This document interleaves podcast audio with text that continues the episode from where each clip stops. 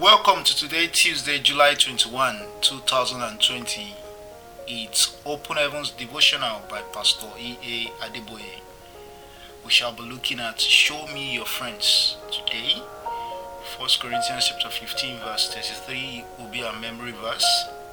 Be not deceived, evil communications corrupt good manners. I'll be reading 2 Corinthians chapter 6, verse 14 to 18 as our Bible text. Be ye not unequally yoked together with unbelievers? For what fellowship hath righteousness with unrighteousness? And what communion hath light with darkness? And what concord hath Christ with Belial? Or what parts he that believeth with an infidel? And what agreement hath the temple of God with idols? For ye are the temple of the living God. As God hath said, I will dwell in them and walk in them, and I will be their God, and they shall be my people. Wherefore, come out from among them, and be ye separate, saith the Lord, and touch not the unclean thing, and I will receive you. I will be a father unto you, and ye shall be my sons and daughters, saith the Lord Almighty. There is a popular adage that says, Show me your friend, and I will tell you who you are. This saying is very true.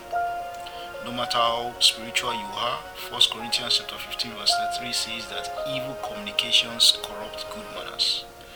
There are certain friends who would pull you back, and there are others who would help you grow spiritually and in other areas of life. Choose your friends wisely. Before I became born again, I had friends with whom I regularly drank alcoholic wines. Then I met Christ and my lifestyle changed.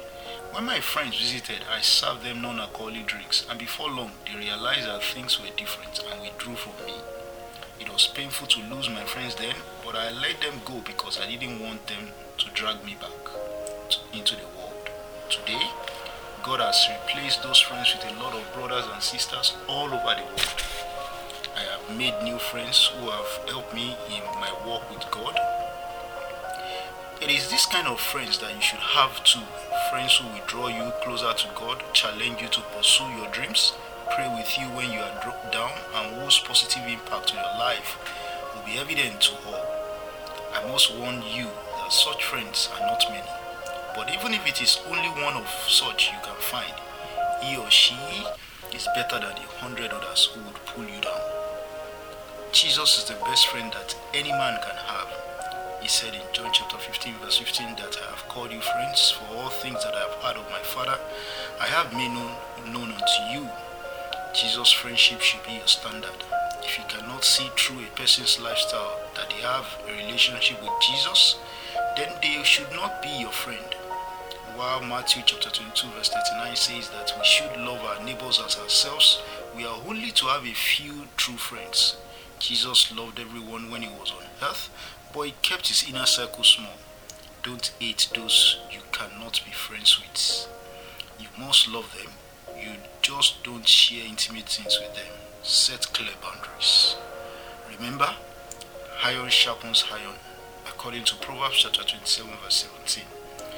Our reflection point for today is Are your, are your current friends drawing you closer to God or far from Him?